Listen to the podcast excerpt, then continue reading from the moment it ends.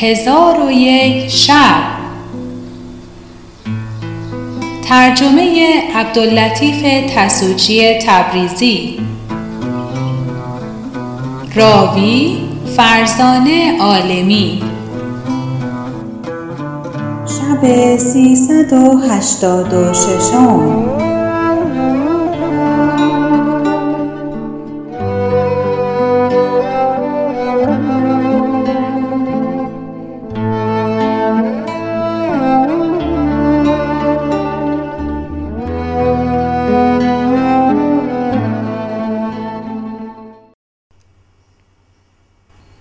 حکایت حاکم به امرالله و مهماندارش چون شب سیصد و هشتاد و ششم برآمد و از جمله حکایت ها این است که حاکم به امرالله روزی از روزها با خادمان خود سواره می رفت. به باقی بگذشت و در آنجا مردی را دید که خادمان و غلامان بر او گرد آمدند. خلیفه از ایشان آب بخواست. خلیفه را آب دادند. پس از آن گفت تمنای من از خلیفه این است مرا بنوازد و در این باغ فرود آید. خلیفه با خادمان خود گفت در آن باغ فرود آمدند. آن مرد یکصد بساد و یکصد بستر و یکصد متکا و یکصد طبق میوه و یکصد ظرف حلوا و یکصد ظرف شربتهای مستی بخش حاضر آورد. خلیفه حاکم به امرالله از این کار شگفت ماند و به او گفت ای مرد مگر تو آمدن ما را دانسته بودی که اینها را از برای ما مهیا کردی؟ آن مرد گفت لا والا ایها الخلیفه آمدن شما را نمی‌دانستم و من مردیم بازرگان و از جمله رعیت های تو هستم ولکن صد زن دارم. چون خلیفه مرا به فرود آمدن در این مکان بنواخت من به نزد هر یکی از ایشان رسول فرستاده چاشت خواستم. هر یک از ایشان یک فرش از فرش های خیشتن و یک ظرف خوردنی و نوشیدنی از جمله خوردنی ها و نوشیدنی های خیشتن بفرستادند. از آنکه هر یکی از ایشان هر روز به هنگام چاشت یک طبق میوه و یک طبق حلوا و ظرفی تعام و ظرفی شراب از برای من بفرستند و همه روزها چاشت من همین است.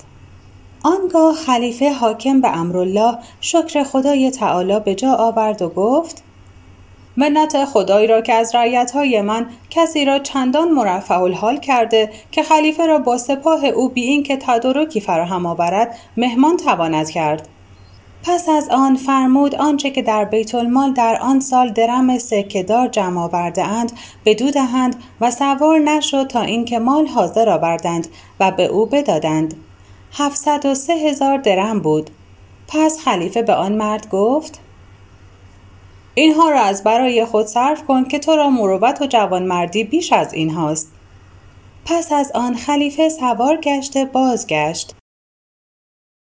حکایت انوشیروان و دختر دهاتی و از جمله حکایت ها این است که ملک عادل انوشیروان از برای نخجیر سوار شد و در پی آهو از لشکر جدا ماند.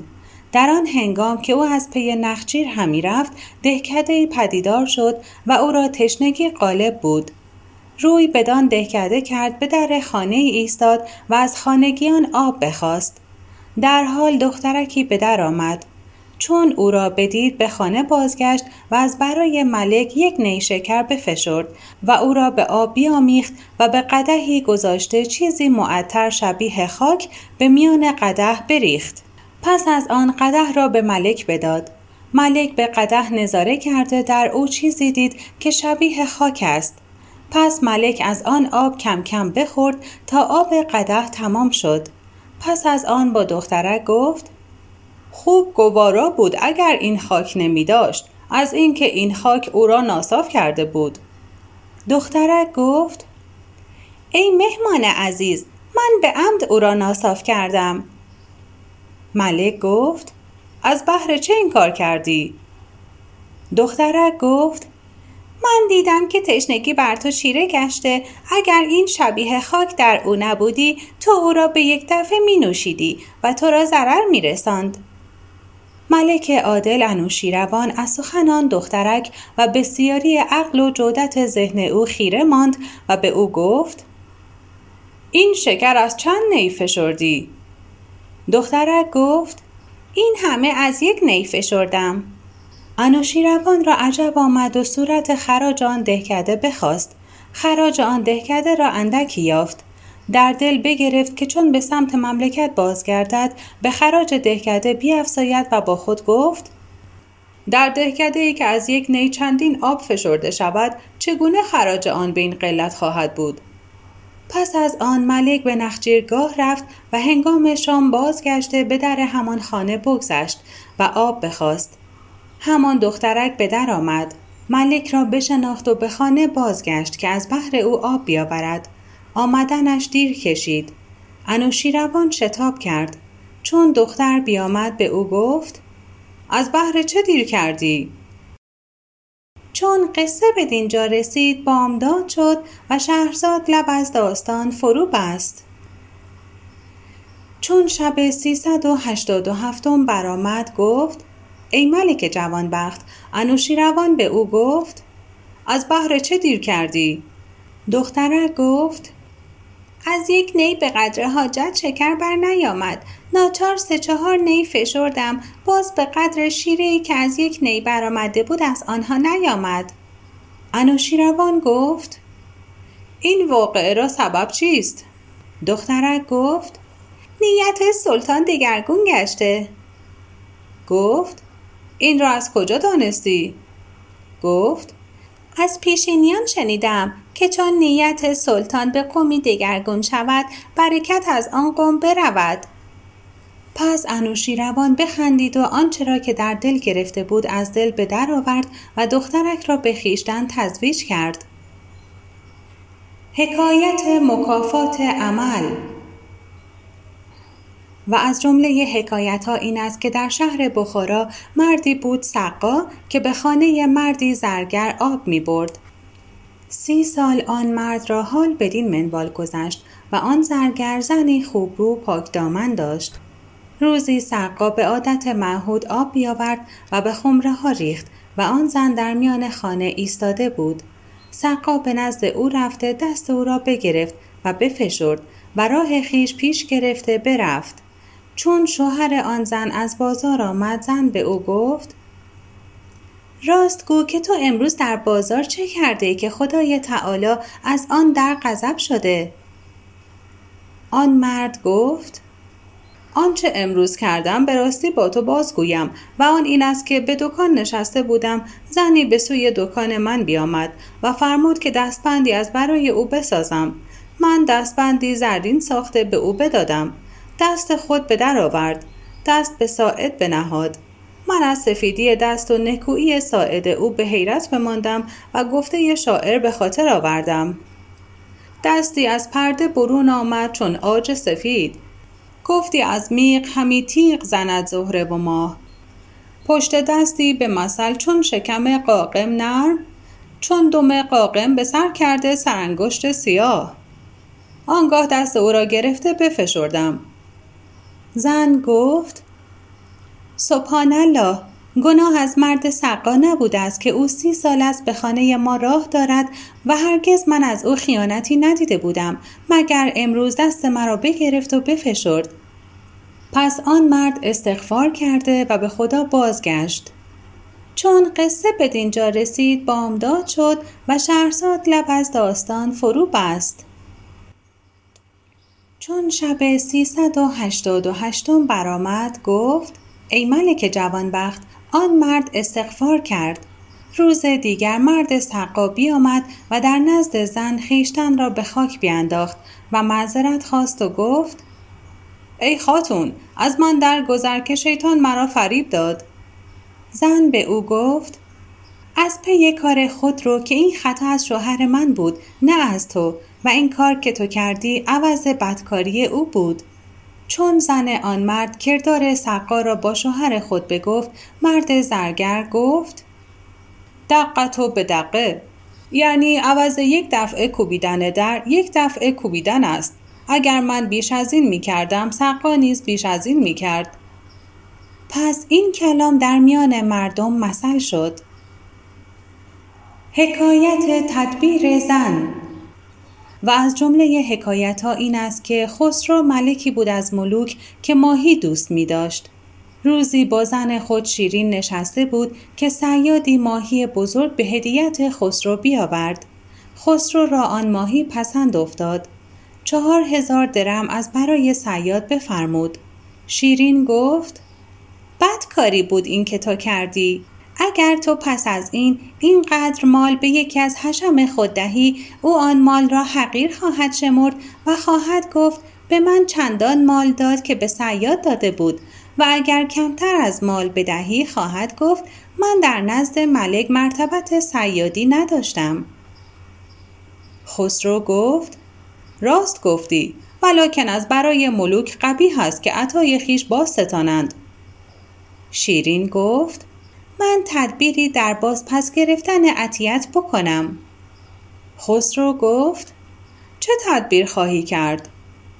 شیرین گفت تو او را حاضر آور و به او بگو که این ماهی نرینه است یا ماده. اگر بگوید نرینه است تو بگو مرا ماهی ماده ضرور است. و اگر بگوید که ماده است بگو که ما نرینه همی خواهیم. ملک سیاد را بخواست. چون سیاد بازگشت خسرو از او پرسید که این ماهی نرینه است یا ماده؟ سیاد زمین بوسه داده گفت ای ملک نه نرینه است نه ماده. این ماهی خونساست. خسرو از سخن او بخندید و چهار هزار درم دیگر او را جایزه داد. سیاد درمها به انبانی که خود داشت بنهاد و بر دوش گذاشته خواست که بیرون رود یک درم از او به زمین افتاد در حال سیاد انبان به زمین گذاشته از برای درم خم شد و درم را برداشت و ملک با شیرین او را نظاره می کردند. شیرین گفت ایوه الملک خصت و پستی این مرد را مشاهده کن که یک درم از او افتاد. به خود هموار نکرد که آن یک درم بر جای بگذارد. تا یکی از غلامان ملک آن یک درم بردارد. ملک چون این سخن بشنید از پستی فطرت سیاد براشفته گفت راست گفتی. پس از آن فرمود سیاد را بازگرداندند. به او گفت ای پست همت و ای بخیل تب.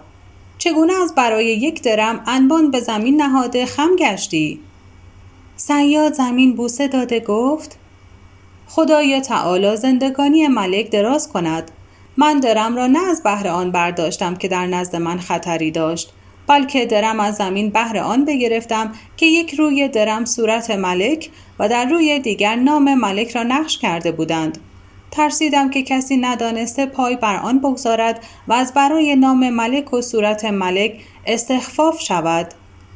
ملک گفته او را تحسین کرده چهار هزار درم دیگر به او عطا کرد. حکایت کرم یحیی برمکی و از جمله حکایت ها این است که یحیی ابن خالد برمکی از دارالخلافه به در آمده روی به سوی خانه خود گذاشت و به در خانه خود مردی دید. چون بدون نزدیک شد آن مرد به پای خواست و او را سلام داد و به او گفت به تو محتاجم و خدا را به سوی تو شفی آوردم که به من چیزی دهی. یحیی امر کرد در خانه خود مکانی جداگانه از برای او ترتیب دادند. خازن خود را فرمود که هر روز از برای او هزار درم دهد و از بهر او از تعام خاص خود مقرر داشت. آن مرد یک ماه بدین منوال به سر برد. سی هزار درم گرد آورده بود. ترسید که یحیی از بسیاری درمها پشیمان گشته درمها از او بگیرد. آنگاه به پنهانی از خانه یحیی بیرون رفت. چون قصه به دینجا رسید بامداد شد و شهرزاد لب از داستان فرو بست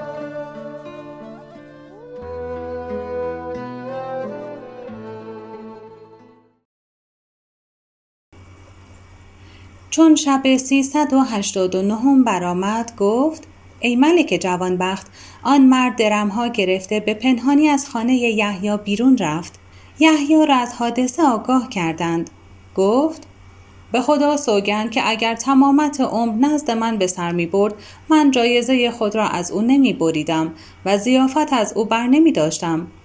برمکیان را فضیلت بیشمار است. خاصه یحیی ابن خالد را که او همه مفاخر جمع آورده بود و شاعر در حق او گفته ای دوده تو همه خداوندان تو بار خدای دوده خیشی با فضل ندیم و با هنر یاری با جود رفیق و با خرد خیشی از روی شمار یک تن ولیکن از روی هنر هزار تن بیشی حکایت امین و کنیز جعفر. و از جمله حکایت ها این است که جعفر ابن موسی الهادی را کنیزکی بود تارزن که بدر کبیر نام داشت و در آن زمان از او نکورویتر و به خواندن و تار زدن از او داناتر کسی نبود. امین ابن زبیده خبر او را بشنید. از جعفر التماس کرد که او را به امین بفروشد. جعفر به او گفت تو میدانی که کنیز فروختن مرا نشاید. اگر این کنیز خانزاد من نبودی او را به رسم هدیت به سوی تو میفرستادم. پس از آن امین روزی به قصد طرب به سوی خانه جعفر بیامد. جعفر آنچه از برای دوستان حاضر آورند از بهر او حاضر آورد و کنیزک خود بدر کبیر را به خواندن و تار زدن امر فرمود. کنیز آلات طرب ساز کرده به آواز خوش همی خواند و امین ابن زبیده به میگساری و طرب و نشاد مشغول بود و ساقیان را فرمود شراب به جعفر بیش از اندازه بدهند. ساقیان چنان کردند که امین فرموده بود پس جعفر از قایت مستی بی خود بیافتاد و امین کنیزک را گرفته به سوی خانه خود بیاورد. ولی دست بر او دراز نکرد و چون بامداد شد امین جعفر را بخواست. چون جعفر بیامد امین به حاضر آوردن شراب بفرمود و کنیزک را امر کرد که در پشت پرده بخواند. جعفر آواز کنیزک بشنید و او را بشناخت. از این کار در خشم شد ولی از همتی که داشت خشم آشکار نکرد و تغییر نداد. چون مجلس به پایان رسید امین ابن زبیده تا به آن خود را فرمود زورقی را که جعفر سوار گشته به سوی او آمده بود از درم و دینار و گوهرها و یاقوتها و جامعه های فاخر پر کردند. چندان که ملاحان استقاسه کردند و گفتند زورق را گنجایش بیش از این نیست. مبادا زورق در آب فرو رود. پس امین ابن زبیده فرمود که آن مال را به خانه جعفر بردند. حکایت سعید بابلی و برامکه. و از جمله حکایت ها این است که سعید بابلی گفته است که در زمان خلافت هارون و رشید مرا دست توهی شد. وامخواهان بر من جمع آمدند. من از ادای دین عاجز ماندم. به حیرت اندر بودم نمی‌دانستم چه کار کنم. در آن حال عبدالله ابن مالک خزایی را قصد کردم و از او التماس نمودم با رأی محکم خود مرا مددی کند. در آن حال عبدالله ابن مالک خزایی را قصد کردم و از او التماس نمودم با رأی محکم خود مرا مددی کند و از حسن تدبیر مرا به سوی خیر دلالت کند. عبدالله ابن مالک خزایی با من گفت جز برمکیان دیگری نتواند که تو را از این مهنت و تنگ دستی خلاص کند. من گفتم مرا طاقت تحمل تکبر ایشان نیست و به تجبر ایشان صبر نتوانم کرد. عبدالله گفت تحمل بایدت تا کار نیکو شود. چون قصه به دینجا رسید بامداد شد و شهرزاد لب از داستان فرو بست چون شب سیصد و نودم برآمد گفت ای ملک جوانبخت پس من از نزد عبدالله به در آمده به سوی فضل رفتم و قصه خود به ایشان فرو خواندم و حالت خود را به دیشان آشکار کردم. ایشان گفتند خدا یاری کند و تو را از خلق بینیاز کند و به روزی تو کفیل شود که او به هر چه خواهد قادر است و از بندگان خود آگاه است. پس من از نزد فضل و جعفر بازگشتم و به سوی عبدالله ابن مالک برفتم. دلتنگ و شکست خاطر بودم و آنچه از ایشان شنیده بودم با عبدالله بگفتم. عبدالله گفت باید امروز نزد من به سر بری تا ببینم که خدای تعالی چه مقدر کرده. من ساعتی در نزد عبدالله بنشستم. ناگاه غلامک من بیامد و گفت یا سیدی به در خانه استران بسیاری بابار هستند و مردی هست که می‌گوید من وکیل فضل و یحیی پسران جعفر هستم. عبدالله ابن مالک گفت امیدوارم که این علامت علامت فرج باشد. برخیز و نظر کن. پس من برخواستم و به سرعت به سوی خانه خود بیامدم. مردی به در خانه خود دیدم. ورقه در دست داشت که در آن ورقه نوشته بودند که چون ما سخن تو را بشنیدیم به سوی خلیفه رفتیم و او را آگاه کردیم که سعید را تنگ دستی روی داده و کار بر او دشوار گشته. خلیفه ما را فرمود که از بیت المال هزار هزار درم به سوی تو بفرستیم. ما به خلیفه گفتیم که این درم ها به وام خواهان صرف خواهد کرد. پس نفقه او از کجا خواهد بود؟ خلیفه فرمود که سیصد هزار درم به سوی تو بیارند و ما نیز هر یک از مال خاص خود هزار هزار درم از بهر تو فرستادیم. تو به این درم ها وام خود را ادا کن و کار خود به اصلاح بیاور. چون قصه به دینجا رسید بامداد شد و شهرزاد لب از داستان فرو بست. حکایت معجزه دانیال چون شب سیصد و نود و یکم برآمد گفت ای ملک جوانبخت از جمله حکایت ها این است که در زمان گذشته در میان بنی اسرائیل زنی بود نکوکار و آن زن هر روز به مسلا بیرون می‌رفت و در پهلوی مسلا باقی بود. چون آن زن به سوی مسلا می‌رفت به باغ اندر آمده در آنجا وضو می ساخت و دو شیخ به حراست آن باغ مشغول بودند. آن دو شیخ او را به خیشتن بخواندند. آن پاکدامن امتنا کرد. ایشان گفتند اگر ما را به خود راه ندهی ما هر دو به زنا کردن گواهی دهیم. آن زن گفت خدای تعالی مرا از شر شما نگاه خواهد داشت. پس از آن دو شیخ در باغ بگشودند و فریاد برآوردند. مردمان همه روی به سوی ایشان کردند و حادثه باز پرسیدند. ایشان گفتند این زن را دیدیم که با جوانی به فجور مشغول بود. جوان از دست ما بگریخت و در آن ایام عادت بوده است که زناکار را سه روز از برای رسوایی او میگردانیدند. پس او را سنگسار می‌کردند. پس آن عاجز بیگناه را سه روز بگردانیدند و آن دو شیخ باغبان هر روز به نزد او آمدند و به او می‌گفتند اگر مقصود ما برآوری تو را از این ورطه خلاص می‌کنیم. او می گفت من اگر به سختی جان بدهم به که به حرام دل بنهم. پس از سه روز مردم به سنگسار کردن او گرد آمدند. دانیال نبی نیز در میان ایشان دوازده ساله بود. چون مردم خواستند او را سنگسار کنند دانیال گفت مشتابی تا من در میان ایشان حکم کنم. پس کرسی نهادند. دانیال بنشست و آن دو شیخ باغبان را از یکدیگر جدا کرد و او اول کسی بود که میان گواهان تفریق کرد. پس با یکی از آن دو شیخ گفت آنچه دیده ای بازگو آن مرد ماجرا بیان کرد. علیه السلام به او گفت این کار در کدام مکان باغ روی داد؟ گفت در سمت شرقی باغ و در زیر درخت امرود اتفاق افتاد.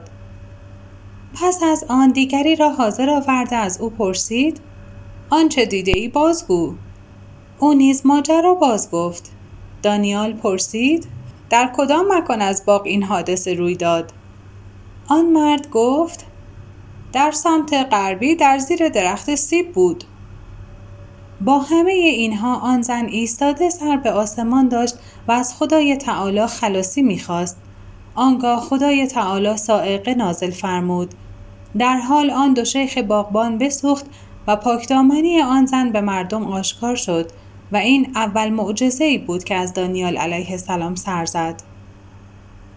حکایت پاداش تبابت و از جمله حکایت ها این است که روزی از روزها هارون و رشید با ابو یعقوب ندیم و جعفر وزیر برمکی و ابو نواس بیرون آمده در صحرا همی گشتند شیخی را دیدند به خری سوار گشته هارون و رشید با جعفر گفت از این شیخ بپرس که از کجا می آید؟ جعفر با آن مرد گفت از کجا می آیی؟ آن مرد گفت از بصره همی آیم چون قصه به دینجا رسید بامداد شد و شهرزاد لب از داستان فرو بست. چون شب سیصد و نود و دویم برآمد گفت ای ملک جوانبخت آن مرد گفت از بصره همی آیم. جعفر گفت به کجا خواهی رفت؟ آن مرد گفت به بغداد خواهم رفت. جعفر گفت در بغداد چه خواهی کرد؟ گفت از بحر چشم خود دارو خواهم گرفت. هارون و رشید با جعفر گفت با این شخص مزاح کن.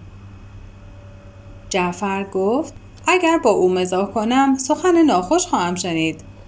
خلیفه گفت به حقی که مرا در ذمت توست سوگن می دهم که با او مزاح کن. جعفر به آن شیخ گفت اگر تو را دارویی بیاموزم که به تو سود بخشد مرا چه مکافات خواهی داد؟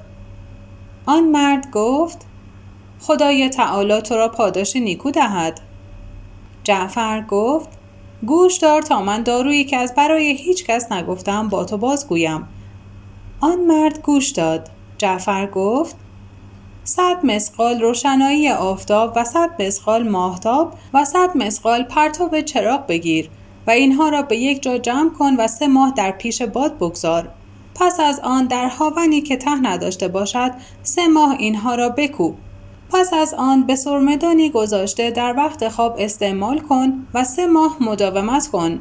انشاءالله تعالی تو را عافیت روی دهد. شیخ چون سخن جعفر بشنید در پشت خر کج بنشست و ضربه بلند بزد و گفت در این ساعت این را نزد خود بگیر. وقتی که من این دارو به کار بردم و خدای تعالی عافیت به من ارزانی فرمود تو را کنیزکی بدهم که در زندگی تو را خدمت کند. چون خدای تعالی به زودی مرگ بر تو نصیب گرداند و به زودی روح تو را به سوی آتش بفرستد.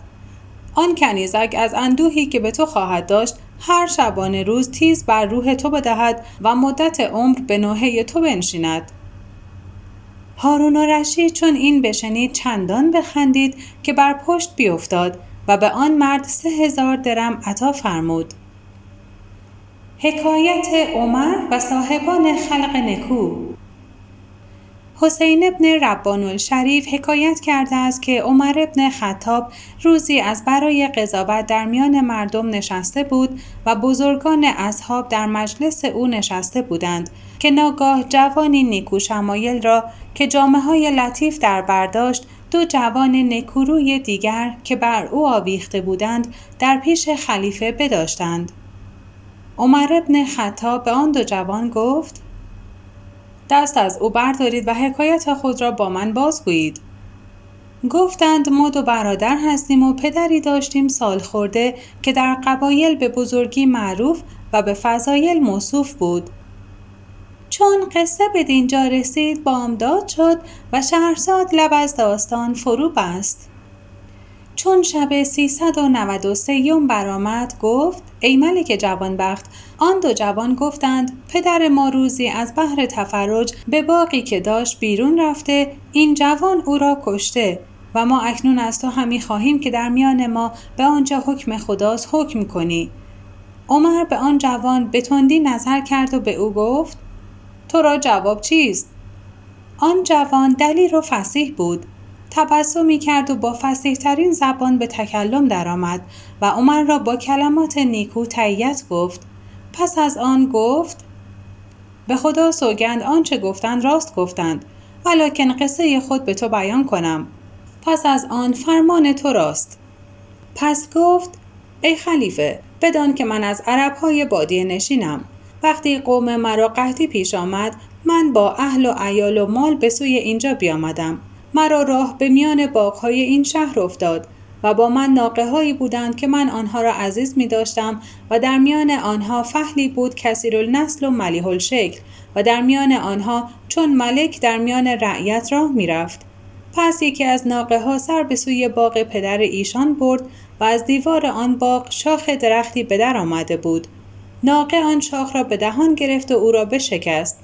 ناگاه شیخ از میان باغ بیرون آمد و از خشم آتش از چشمان او فرو میریخت.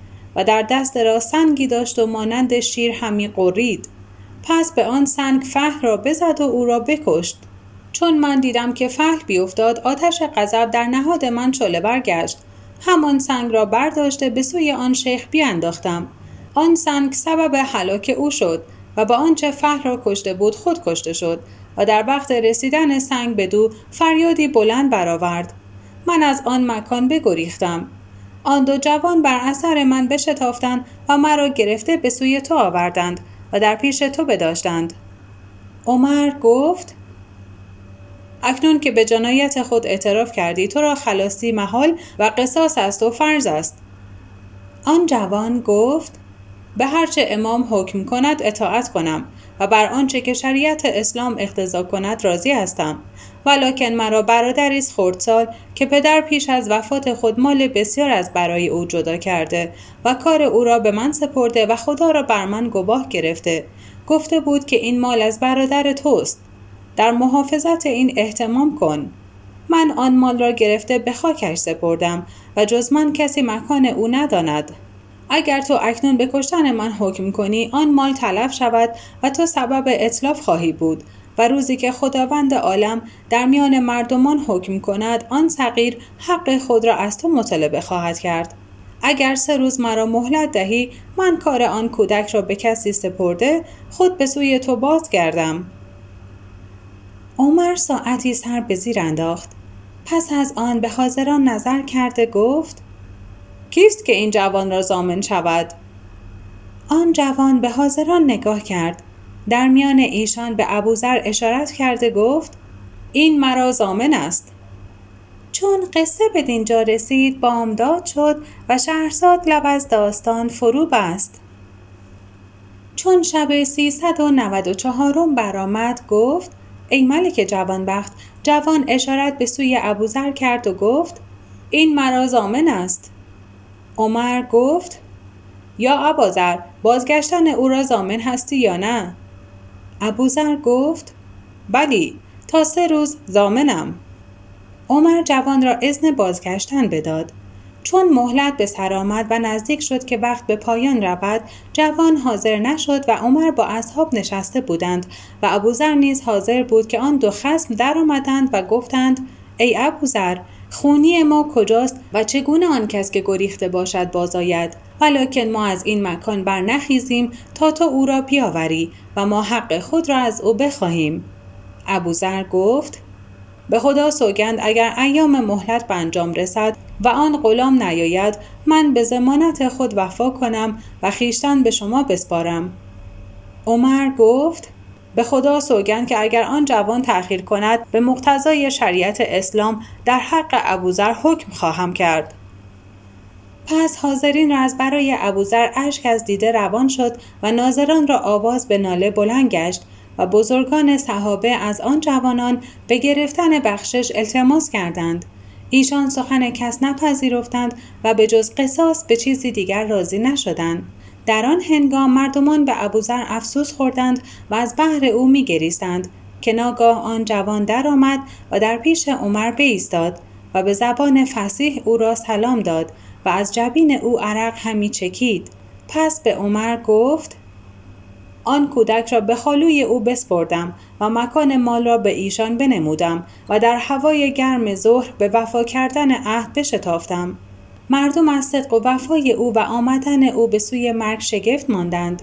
یکی از حاضران گفت چه نیکو عهد پسری و چه پیمان درستی.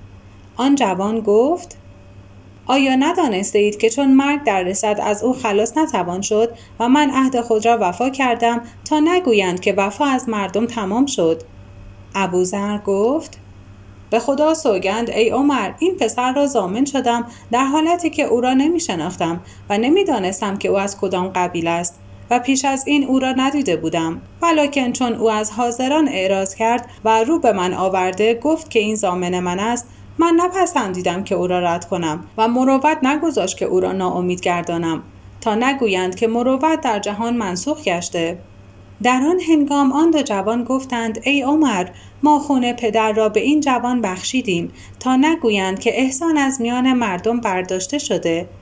پس عمر از بخشیدن آن دو جوان و از راستی و پیمان درستی آن جوان قاتل و از جوانمردی ابوذر خوشحال شد و به آن دو جوان گفت دیه پدر را از بیت المال بگیرید. آن دو جوان گفتند ما به جهت رضای الهی از او درگذشتیم و چشم دید مال و منال اندک دنیا نداریم. حکایت اهرام مصر و از جمله حکایت ها این است که معمون ابن هارون و رشید به محرومه مصر درآمد. به خراب کردن گنبت های هرمان فرمان داد تا مالی را که در آن مکان بود به دست آورد و چون خواست آنها را ویران کند نتوانست. بسی در خرابی آن مکان بکوشید و بسی مال صرف کرد.